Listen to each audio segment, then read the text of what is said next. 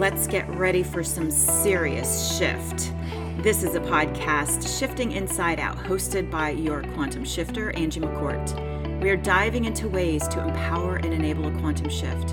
Inspiring topics, hacks, and guest speakers take us on a journey around authenticity, challenging status quo, personal power, and living a purpose filled life.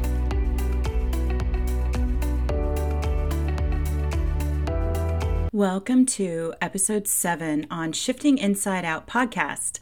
This is a twist to being an entrepreneur featuring David Ponraj. I had such a great conversation with David, who is the CEO of Startup Space, a social networking and resource platform for entrepreneurship ecosystem building. David is a serial entrepreneur and also has extensive experience leading tech platforms in corporate America, where he served as an evangelist for entrepreneurship and innovation. Recently, he was awarded the Business Observer 40 Under 40 in the Tampa Bay area. And with stints at two of Tampa Bay's top tech companies, Tech Data and Nielsen, on his resume, David felt like he had what it took to launch his own company, Startup Space, in 2018. This was a quote from the article in Business Observer.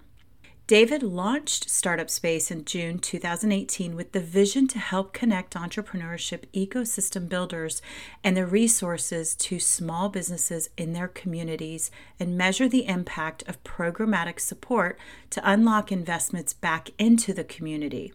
Today, cities using Startup Space for connecting entrepreneurs to resources include Detroit, Denver, Boulder, and Minneapolis.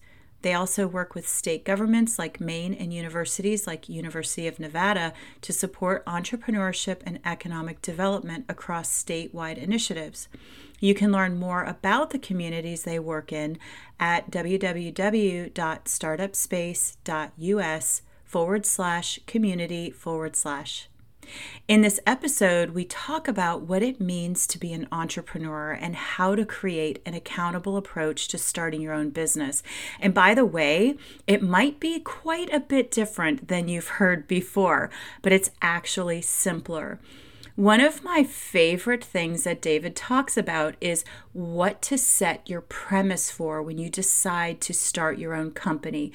I'd love to hear your thoughts on this episode as you listen. You can find me on LinkedIn at Angie Belts McCourt, on Instagram at Angie underscore McCourt, or on Twitter at McCourt Angie. So without further ado, let's hear from David.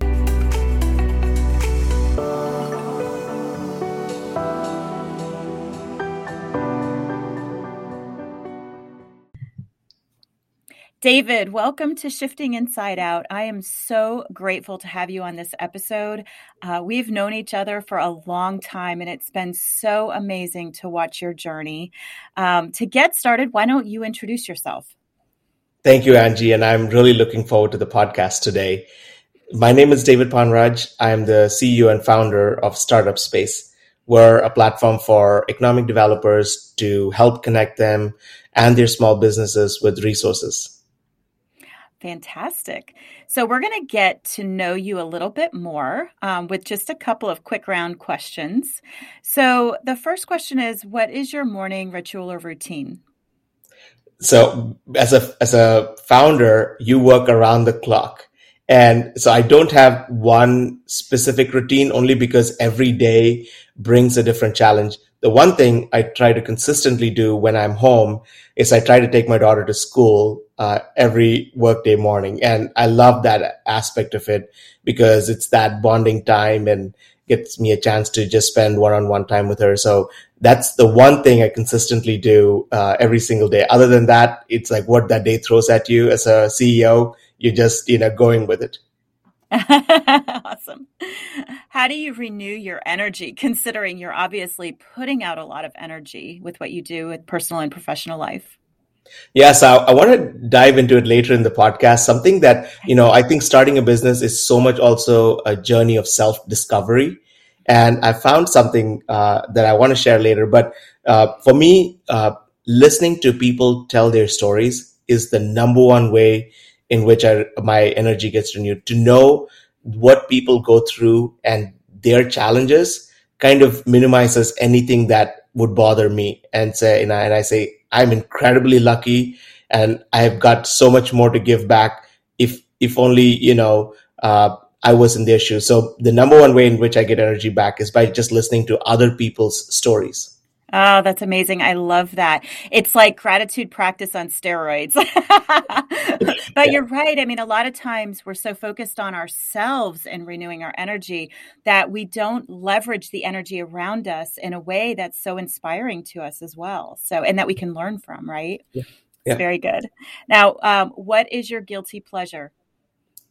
So one of the things that I'm trying to cut down this year, so uh, I've given up alcohol for the whole year for no reason than I wanted to do something different. Uh, by one thing that I have not given up is coffee. So it's like six cups a day. It like keeps, and I'm this highly intense person. It keeps my intensity like, uh, you know, sky high. But yeah, the coffee is the one thing that I'm going to have to give up sometime, at least cut it down. But yeah, about six cups of coffee a day. Wow. but I guess if you're working as much as you are and and yeah. you know churning ideas and trying to keep that intensity going, that yeah. is one way to do it. yeah. That's awesome. I love it. Thank you so much David for that um, input. Um, so for today, I thought it would be interesting. I mean, we could probably do a few podcasts with you on different topics. Um, but one of the things that I wanted to kind of focus on today was the entrepreneurship side of you and your journey. And I think what you bring to others and what you can share with our audience today um, about that. And, you know, one of the, the questions that like popped into my head is while we've known each other a long time, and I think I've always seen that entrepreneurial spirit in you, when can you like think back to like the earliest time in life? where you wanted to start your own business um, or where you found that entrepreneurial spirit? Yeah, so uh, uh, the the best memory I have of uh, of my childhood is when I would go to school and my parents would give me all these comics at the start of the year, and I would actually like create a system where people could like rent my comic books from me, and I was probably seven or eight years old. And even then, that really fascinated me, putting that structure together, making sure that there was accountability, that those books came back to me.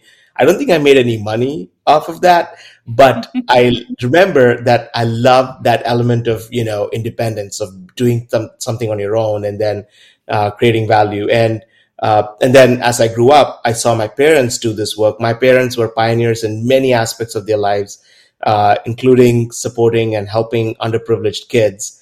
And seeing that, I feel like I didn't have a choice but to uh, go and start out on my own venture. Just the the culture of entrepreneurship and problem solving uh, was through and through my childhood. Mm, that's amazing. So now, if you were to kind of take us on your journey around that, like where would you start? So I would start with uh, watching my parents uh, start their own uh, ventures.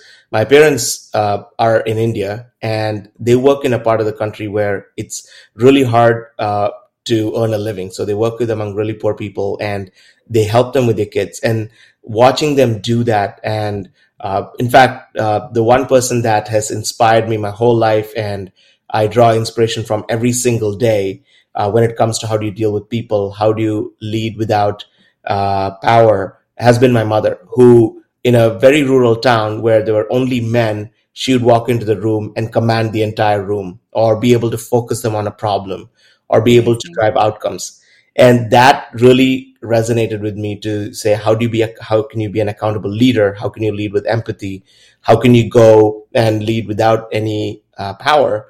And so uh, we i started there but along the way i needed a lot of tools because starting a business is the hardest thing you can do uh, in your life. And so i needed all these tools to be able to actually get to where i am today and you needed a few failures. You needed to you know get knocked down a few times because there are more lessons learned there than in your successes because sometimes successes can be easily uh, disguised when there is serendipity or some luck involved and you think it's your own but then you get knocked down and then you realize okay i don't have everything.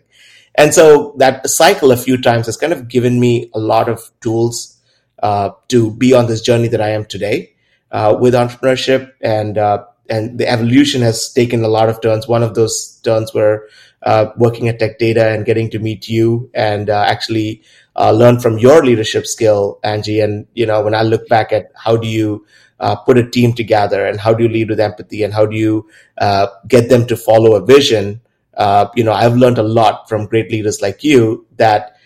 when I started this current venture I'm on, I was able to scale really fast because of all the lessons learned from my past. Uh, that's fantastic. And, you know, I think it's really important for folks to um, hear that failure is expected and it's a good thing. Um, and it's something that it actually can launch you into maybe even the right direction or the right product or service or, or whatever a company might be you know, kind of churning idea wise in your mind. Um, but I think so many of us have, um, you know, kind of lost the entrepreneurial spirit as we've grown up. And a lot of it comes down to either expectations or fears or limitations. Um, or it could be one person making a comment like, oh, that's not a good idea. Or how are you going to make that happen? Um, and, and it could honestly just be a timing thing, right? But in, in the reality of it is that person ends up holding that as I'm not entrepreneurial I don't have the commitment, the dedication, I don't have the creativity, um, I don't have the leadership. I mean, what would you say to those people about, you know, you can overcome this fear or this limiting belief you have? What would you say to them just to get them sparked up again in their ideas? Yeah, so there are uh, several uh, things to consider. One is uh, you can control failure by understanding the risks involved. So you can fail, but you don't have to lose your house.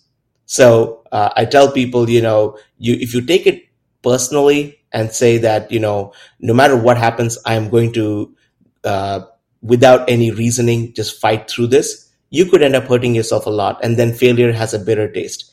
What you want to do is to have people in your life that can hold you accountable and create guardrails and milestones and say, I'm going to take a risk, uh, but it's a calculated risk. I know the upsides and the downsides.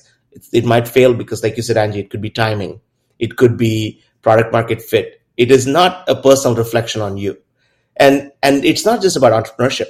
It could be a speaking engagement in your workplace. It could be joining a new team at your workplace. It could be even in your social life, going out and meeting new friends right? You can create boundaries. You can say, these are the things that I like. These are the things I don't like. These are the, these are my strengths and my weaknesses. And then create a scenario where failure and success are not so much outcomes, but the experience is the outcome. And failure and, and, and success are simply byproducts of it. Mm. That there is a much bigger reason why you're doing this. It's that incredible experience as a human being is that incredible set of opportunities you're going to open yourself out to. So there are other reasons and parameters on how you're going to measure what you're doing and create guardrails around that. I think success and failure are just so arbitrary and random. I have failures every single day and I don't measure my uh, ability to perform or my or my value based on those outcomes. Even the business I'm in currently, it could fail, but it won't be a reflection on me. I have grown incredibly as a person. I've met incredible people along the way. Those are what life is about, right? Because ultimately there is a lifespan to everything we do, and ultimately some things will fail and some things will succeed. They don't reflect who we are. So I would say uh, the first step is to just sit down and write down what you're trying to get as an outcome that's not failure or success, you know, new relationships, new experiences, the ability to grow in your career, push your uh, limits uh, and then use those as parameters because those you can control. You can't control the outcome. I love that. And, you know, I think um, we're always in such this polarity kind of mindset around it's good or it's bad, it's success or it's failure. But you're right. Um, the, the lessons learned are in that journey or in that initiation or in that experience. Um, and that's what basically kind of helps build the staircase for us to continue climbing or leaping um, to be able to to get to those particular you know types of goals that we set for ourselves. Um, when I look back at at your um, ability to build relationships and I've seen you in action building relationships. You're such a genuine, authentic person. You bring trust immediately into that conversation into that relationship into that engagement. In your current business i would i imagine that's a big part of what is making the company reach the targets and the goals and and you know kind of that dream that you envisioned for it. How do you go about doing that? And especially in this time where there's so much remote not necessarily face to face how has that worked for you? And have you have you been able to do that first off thank you for saying all those kind words uh, in terms of uh, you know in terms of what motivates me and how we've been able to grow and connect with our audience and our clients. Uh, it's about being authentic to your mission. And it might sound like jargon or it might sound very touchy and feely, but it's actually not. It's just asking yourself, what do you care about? Because if you can articulate what you care about and share that with people, you don't have to worry about what they care about. They will find a way to rally around you. And so I've been in a lot of sales pitches, sales meetings, etc. I don't even talk about what we do. I just tell people why I care. Because if they know why I care, they will find a way to rally around it and they'll call me after the meeting to say, by the way, you never told me what you do. Sh- there is some way for us to partner together. And, and that mission led and purpose led is so critical in this day and age when we are bombarded with so much uh, uh, information that could be true or not true from all sides with social media, etc. People need authenticity. People need purpose. People need a mission in every aspect of their lives, including at the workplace. So for our company, we spend a lot of time asking ourselves, why does what we do matter? First, personally for me, I share with my team why what matters to me, ask them to tell us back what they care about. It does not have to be what I care about, but they come with their own passions and their own interests. And then we ask our clients to tell us why they care about this. And then we're able to rally around a common cause saying that, okay, we all have different aspirations, different motivations, different experiences. But when we come together, we're going to build something beautiful because we all come with a passion for something we care about. And there is a common ground where we can unite and move uh, really big issues forward. Uh, and so that is what I care about. Uh, I've, I, we don't have, you know, we have employees in eight to nine states. We've never asked them what they do. Not, we don't have any time clocks, no punch in, punch outs. What I really am genuinely interested in is what motivates each of them. What do they care about? Why do they wake up every morning? It might have nothing to do with work, but if I know what they care about, I can find common ground for us to rally together. I love that. You are like the future state of what all leaders need to be. trust None your of this employees. is yeah, yeah, trust your employees, but then all in your call your your team members, but then also ensure that there's always a bridge to them and what they contribute also to the big picture. Because i think that's where so many people get disengaged and disconnected is they just think of it as it's a, just a job. It's just tasks i do all day long. I don't even understand what my value contributes to the end, you know, result for our customers. Um, but I think the fact that you spend time really engaging with each person and understanding what drives them it helps you to be able to create that bridge and be the bridge to that for that value for them um, which that they're going to stay engaged. They're going to be working longer hours than you know you would probably expect and they're going to be putting that much more impactful, effective effort in, um, not just time based effort, you know, which is where a lot of the workforce is today, mentally, emotionally, and connection wise and engagement wise. So I love what you're doing. I love your philosophies. Um, you haven't always worked for yourself though you you've been at tech data you've been at nielsen um, from being in those corporate environments like what do you find um, number one was very helpful on your journey to being an entrepreneur on your own because I, I view entrepreneurs inside of these big corporations as well. They're not always received. They don't always fit in the box for the corporations but you know they do bring a sense of spirit and curiosity and drive and mission um, in those companies. So talk to us a bit about what your journey was like through that, what you you know learned from that, what you brought into those environments um, that really ended up bringing you now to this path. Yep. So what I love about corporate America is the amount of energy it can bring to any particular problem that you can't as a small business. So you look at like you know big uh, issues around measurement or connectivity or technology or innovation and these companies are at the forefront of it because they can mobilize a lot of people to look in the same direction. And so I think that there's a value there in that large corporations can do things that small businesses cannot do in creating this high amount of energy. But I feel there is more wrong with corporate America today than there is right.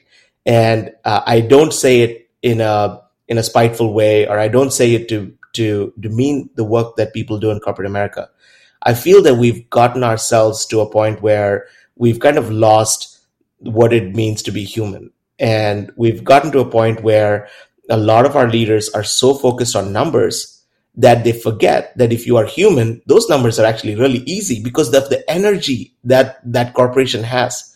But because they have not sought, uh, sat back and thought for a second, they figured we use it, we use spreadsheets and we use PowerPoints and we use uh, our leadership titles to get work done, which creates a lot of bad uh, taste, distrust, a lot of negative energy. And uh, I personally left corporate America because I felt that I could no longer be useful and use all my talents. And I actually led entrepreneurship for my organization. My title was head of innovations. So I looked at emerging technology, and a lot of them are small business and startups who brought this new innovation.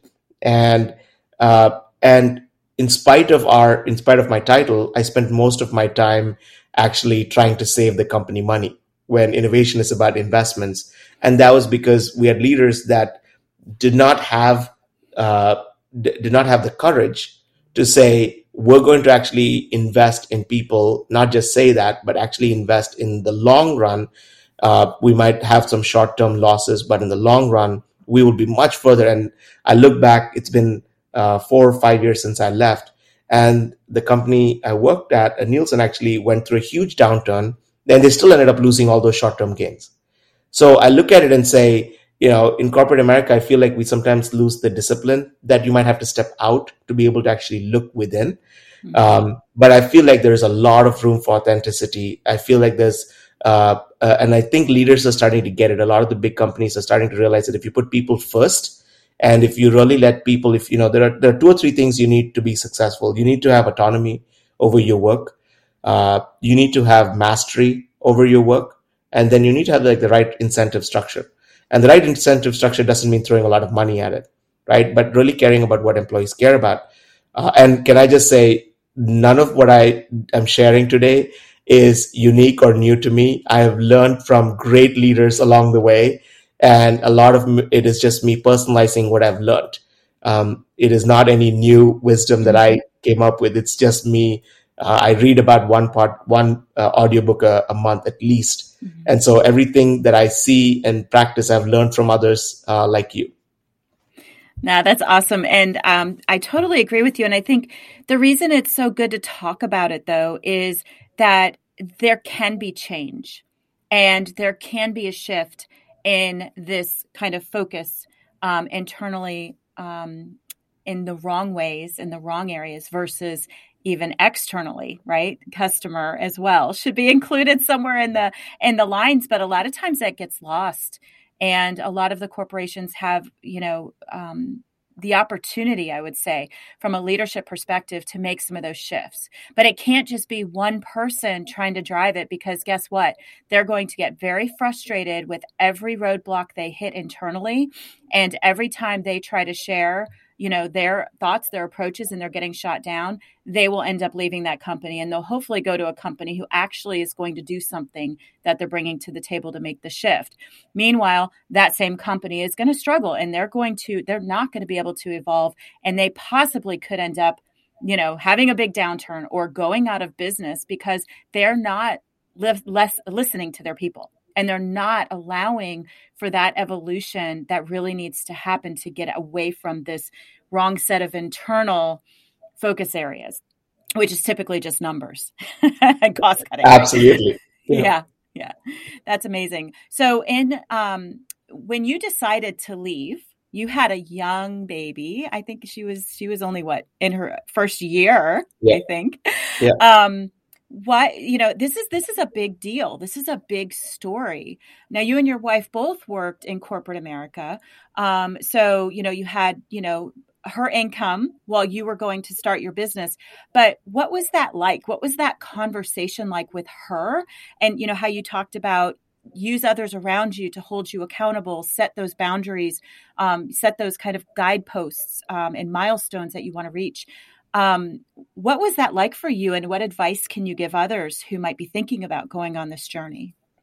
Yeah, so the reason uh, I left one was I felt I was not using my talents to the fullest. The other uh, is a is like innate to me is to be useful.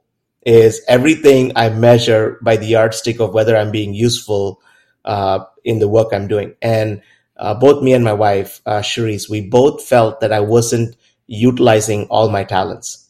And so that was our primary motivation because she's seen me and she knows uh, what I'm passionate about. And she felt that I was no longer passionate about the things I was working on.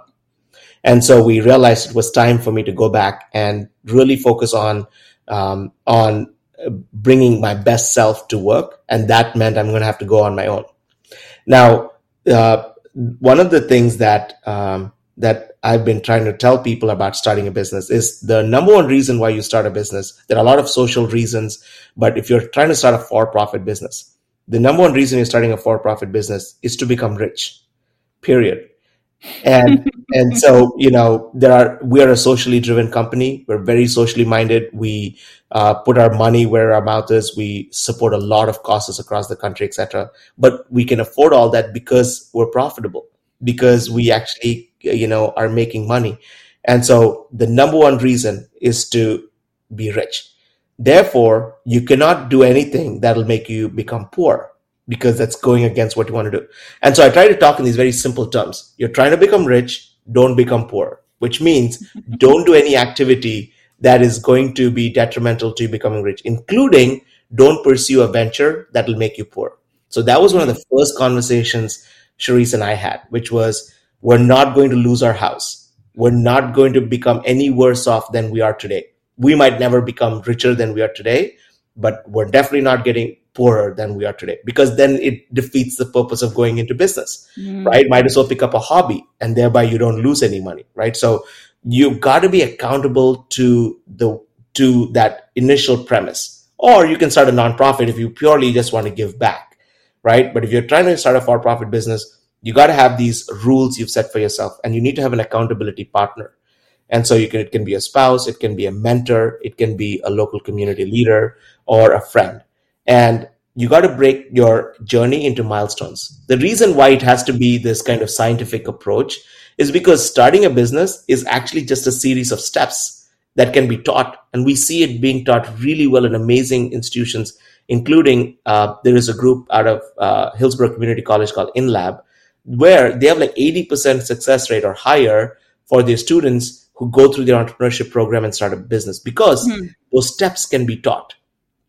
So that's amazing. You, yeah. So if you're trying to start a business, you can actually think of all these steps. And with that, we created milestones and we said, we are, uh, as I basically took my 401k and said, that's the total amount of money we're willing to lose. Mm-hmm. So during my time at Nielsen, I'd gotten a 401k. There are other ways in which you can get some grant money or seed money, etc. But you start with a pool of your own money because there's nobody waiting to give you any money, no matter how great of an idea you have. Like you might have a rocket ship you can build to the moon. Nobody's going to give you money till that rocket ship shows up, mm-hmm. right? So you start with a pool of money, create milestones for the money, knowing that when the money is out, if you haven't reached to your first customer, you kind of have lost the plot that's the reality. Like unless you're in like high end innovation and you're working on a commercialization program uh, tied to intellectual property, etc., there are some variations. But for most small businesses, you've got your pool of money. You break that into milestones. Your one of your final milestones has to be to find your first customer who's willing to pay you. Mm-hmm. and you work backwards from there and mm-hmm. say what does milestone 1 look like what does milestone 2 look like and you basically remove emotion out of it you will bring your passion to work every day but not to your fail pass decision. There your accountability partner will simply say this fail or succeed is not a reflection of you. It's a reflection of the market conditions. And sometimes you'll have to just stop and go back to work for somebody else while you retool and get your capital back your social capital, your uh, network, etc.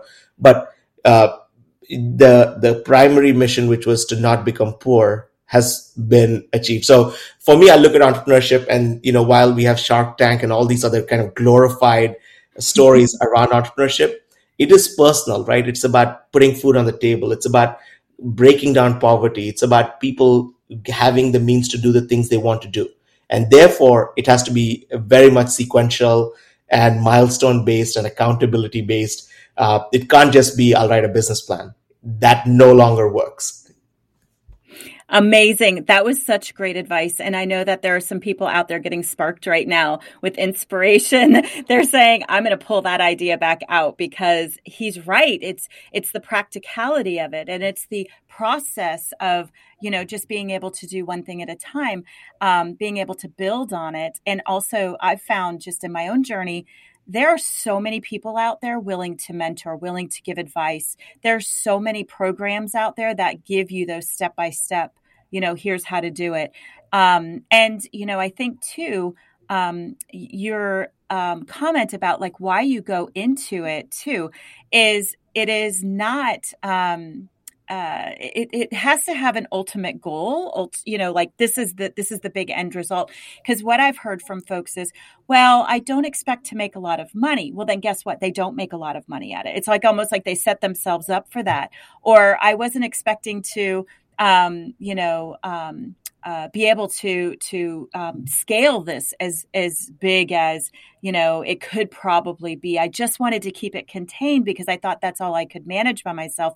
And guess what? That's all they get. You know, so I think you're right. I think it's a matter of you know you you know set your goals, but don't set them so tightly and so specifically from a it has to be this amount of money or it has to be this particular um, approach to market or it has to be this size of a team that i end up hiring. I like your it's to get rich. I like your approach there. Just put it out there as that. Yeah and money Another, however it happens Yep. You know, you you haven't tied a specific attachment to the outcome necessarily. You, you said, okay, let it happen the way it's going to happen, but I'm going to take these steps, and then I may have to take a different path, and I may have to adjust along the way. Um, but I but I'm not attaching to something real specific. It's just absolutely get rich. absolutely. In fact, you will. I have made hundreds of pivots, Angie, like hundreds of pivots along the way, and that's why I say don't write a business plan uh, you know, I have a, a framework and a roadmap on what I want to do, but instead I let the customer write the business plan for me. I ask the customer, what do you care about? What problem am I solving for you? Let me convert that into a marketing slideshow of this is the problem I solved for you, because then there are more people that'll rally around that. And I feel like that essence of solving problems and moving the needle and making this world a better place to live is where the money is. Mm-hmm. And we don't know that when we're starting out. We don't know what problem we will ultimately solve for. Mm-hmm. Right? The customer That's knows so that. True. Yeah. So and get to the evolve. customer. yeah. And evolve. And we've evolved, pivoted so many times. Mm-hmm. Uh, the first version of my product I sold for 25. dollars mm-hmm. Today, that product with all of the enhancements that we got from customer feedback, we sell for over $125,000. That same product with just wow. that customers told us in less than two years. Yeah. So That's amazing. Yeah. so you're absolutely right. You know, don't create all these boundaries that are artificial. You know, have a very simple premise and let the the customer tell you where the problem is. And mm-hmm. uh, and so and also the CEO has to wear as a small business CEO, you have to wear multiple hats. You need to know how to motivate your employees, right? They want to have good incomes, they want to care for their families, and you're responsible for that. But you're also responsible for motivating them. So being able to take I want to be rich down to what problem am I solving for and what value am I adding to the community. And this is how my employees create that value. You need to be able to tell all those stories, which mm-hmm. you don't need to know on day one. You will grow into it as your company grows. You know, as my child has grown, she's taken on amazing forms that I could never expect. You will as an individual as well. That's awesome. I love it. Um, so I know you're involved in the community quite a bit, and your podcast, as well as your company, really highlights and focuses on um, you know, I would say the the voice that doesn't end up getting a lot of platform or a lot of time to hear and listen to. Um, what's the motivation there, and, and what would you like to see come out of you know both both your highlighting in the company and then the podcast as well? Yeah. Uh, also, before I do that, I also want to give one shout out. So, uh, one of the organizations I'm passionate about, and I'll tell you why I'm passionate about it. So, I uh, I'm I'm very passionate about tennis. Okay, mm-hmm. so tennis is like this my outlet. So uh, eh, I'll, I play tennis twice a week or three times a week, and that is a great place for me to have a, a moment of mindfulness where I can switch off everything else, and my only focus is being thankful for the ability to play, being there, having a great time, leaving without any injuries. That's the goal there, and of course, uh, very competitive in nature, but win or lose, as long as you leave without injuries, you've had a great time. You've won if you you know are able to play. But uh, in the last year or so, when I go to play tennis at uh, Hillsborough Community College once a week, I, I started seeing these line of cars coming in uh, every Saturday. And I started talking to some of the organizers, asking, you know, what is this, and researching it. There have been my, uh, weeks where I've seen over 4,000 cars lined up uh, for um, getting just a $25 uh, box of food. Mm-hmm. and and so uh, I've been trying to promote uh, the work that Feeding Tampa Bay is doing. Uh, incredible. Like we live in the promised land. We can't have kids that go hungry in our own country. Yes. So I am very passionate about that. Uh, we give back uh, as much as we can, but also I love the mission that they're on uh, to support. So first call out there. if, if you are a local listener, Feeding Tampa Bay, but every city has that chapter of uh, uh, feeding the the hungry in that community, and I think that's a great cause we could all uh, rally around. Uh, in terms of our podcast, so I have this podcast called Breaking Down Barriers because uh, if you think about somebody starting a business uh, as an average person, if you are an underrepresented founder, an immigrant, veteran, returning citizen, a woman, person of color, etc., it's exponentially harder to start a business. Because if you remember earlier i said you know i took my 401k in a lot of cases they don't have a 401k uh, i said you know talk to your friends and family they don't have a friends and family round where people have money sitting around to help them on their venture. So they start about 100 yards behind the starting line on a 100 meter dash. So you know by the time the race is kicked off they haven't even made it to the starting line.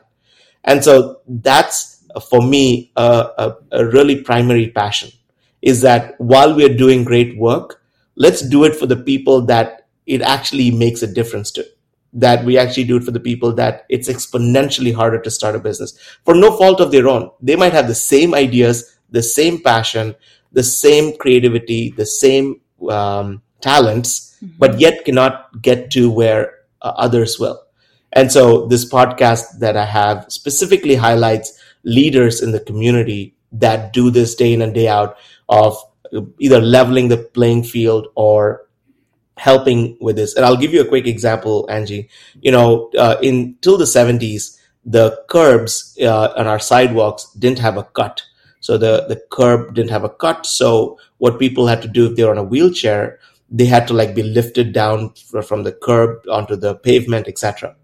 And they, in the 70s, uh, somebody said, you know what, we're going to put some cement to make this uh, roll down the pavement easier from the curb to the pavement. Uh, and uh, and they advocated for it in Stanford in, in California. And then this became a national uh, thing called the curb cut, where you could actually have a slope from the curb to the pavement. They did a study in Sarasota, so right in our backyard. Nine out of 10 people who walk on the sidewalk today actually use the cut in the curb, including mothers, including people walking their dogs. So when you take care of the lowest common denominator, somebody in a wheelchair, mm-hmm. actually the entire society is using it. Nine out of 10 people go through the cut in the curb on their regular day to day life. So when we take care of the people at the bottom, we're actually taking care of everyone. We're not just taking care of one part of the society. We're truly taking care of the entire society. And so for me, that is a passion of mine to say when we're going to solve a problem, we're going to solve it for everyone. By solving it for the least of us, we're going to take care of all of us. Mm-hmm. I love that. And you know what? Honestly, it's probably actually reduced pedestrian deaths and and uh, and and created more safety without telling people they had to do it, right? Yeah. Because it, it and and honestly, we could all look around and find better conveniences for folks who need something a little bit different you know that it, it can also benefit so many others as well. So i love that that analogy. It's awesome. Um, and then from a company perspective you want to give a plug for your company and you know just what your expectations are over the next year especially as you've started traveling again and doing speaking engagements and whatnot. I think that would be really fantastic. Yeah. So uh, we are actually uh, i can't announce it yet on this podcast but i can say that we're very close to a major rebrand we've been working with this uh, company out of uh, denver to to better align and that's the thing when you're a startup uh, so the this the first logo that I made as a startup, I went to Google, found a logo generator, put the name, and it gave me a logo. And I was like, "That's all the money I'm paying. It's free." uh, awesome. uh, so now that you know we have customers, we can better align our brand with our mission. Um, and in the in the next year, our focus is going to be to have some presence everywhere in the country. So we're in 22 different states today, in 70 different cities. We want this work to be across the country because we feel we can support and, and help small businesses uh, anywhere in the country to start. And that's my primary motivation for starting this business was can we make it easier for people to start businesses through education, through tools, through technology, by better providing access to resources. And so that has been my primary mission uh, that I'm on. And I hope that in the next year, we're going to actually get there, at least have presence in every state, supporting some local community. Uh, and, and then, you know, hopefully I can come back on this podcast and talk about the work we're doing. Absolutely. you betcha. I love it. Oh, that's fantastic. So, um, to wrap things up, I know you you did a call out for Feeding Tampa Bay, and I will definitely include that in the show notes as well. I'm a big supporter of Feeding Tampa Bay. I love the work they're doing. A lot of times everyone's like, oh, it's so overwhelming how many organizations are out there. And I found that one to be the most consistent, the most well utilized um, the most engaged with the community, like truly entrenched in the community. Um, so I'm a big, big fan and supporter of them as well. So I will make sure I include that in the in the call out notes. Um, you mentioned that you you do read a lot of books. Um, obviously, you know there's there's probably some other recommendations that you would like to give as well. So I'm going to just hand it back over to you for anything else for the audience that you would like to offer. Yeah, so definitely love your gifts. it's going to be on top of that list. So I have my uh, hard copy that's coming in the mail, and definitely going to get the audiobook as well. Uh, thank you. So, yeah, absolutely. Looking forward to it, and my whole team is going to be reading it, so we're excited about it. Uh, and the one other book I'll tell you, uh, yeah, I read almost uh, one book a month, but the book that has transformed the way I lead uh, my company uh, around motivation is a book by Daniel Pink called Drive. Mm-hmm. And he talks about mastery and autonomy and giving people a mission, giving them a sense of purpose, and then getting out of their way. And I've really been able to utilize it. I've had my team read it. Uh, and, you know, as a founder, the thing that scares me the most is what I don't know. So I'm on this really fast paced mission to keep learning what I don't know. But that book has stuck with me um, and I would highly recommend that is if you're on a journey of trying to motivate people that has great real life examples. Fantastic. That's awesome. Um, anything else that you would like to recommend? No, I or uh, organizations uh, or anything. No, this is this has been amazing. Thank you. I, yeah, have had a wonderful you. time talking to you today, and uh, I can't wait to share this podcast uh, with our audience. Yes, thank you so much, David. It was an absolute pleasure. And I'm so glad that we've stayed connected over, gosh, at least a dozen years. I want to say it's been that we've known each other. And um, I'm so just um, impressed with what you've done and what you've, you know, brought to the table to the community. Um, and then also just the fantastic leader you are. So I'm just so excited for you. Thank you. And can I also say that I'm so proud of you for starting on this journey of your own. I feel like you have so much to give back and you uh, stepped out at the right moment because now you can actually build this amazing collection of work that we can all learn from. And even watching you, uh, you know, uh, as a leader, I only got a, a, a, taste of it. Now I actually can learn all of your tricks. So I think uh, I am so thrilled. And also kudos to you for, you know, what can be a scary uh, decision to make. Oh, right? Yeah, absolutely. absolutely. Yeah. But so, you know what? It was one that I knew it in my heart and in my gut, you know, and my gut's yeah. my decision maker. Yeah. And if it feels good there, then it's the right thing to do. It's the right purpose. And so, um, you know, it was funny. I think a couple years prior, I probably would not have done it. I was still in that very loyal stage. I was still in that, um, you know, stage of work hard, work hard, work hard, work hard and um, and I hadn't really found yet what was driving me. I was on this mission for sure, and I think a lot of people, um, you know, there, there's a lot of that going on right now, you know, which is pretty amazing. And it doesn't mean that it would lead to maybe starting your own business, but maybe it's, you know, proposing something internally. It's, you know, bringing your entrepreneurial spirit into your company that you work for. And I think that's where I'm hoping um, to really inspire. And I know this podcast will definitely inspire others to consider or reconsider something that they may have put on the back burner um, because of a comment someone had made along the way or because of some kind of, of limiting belief that, well, I can't do that now. I'm on this other path or journey. So I'm really excited. Thank you so much, David, and um, appreciate your time. And I know we will have you back on for sure in the future. awesome. I look forward to it. Thank you so much for having me today. Absolutely. Have a great day. Thank you.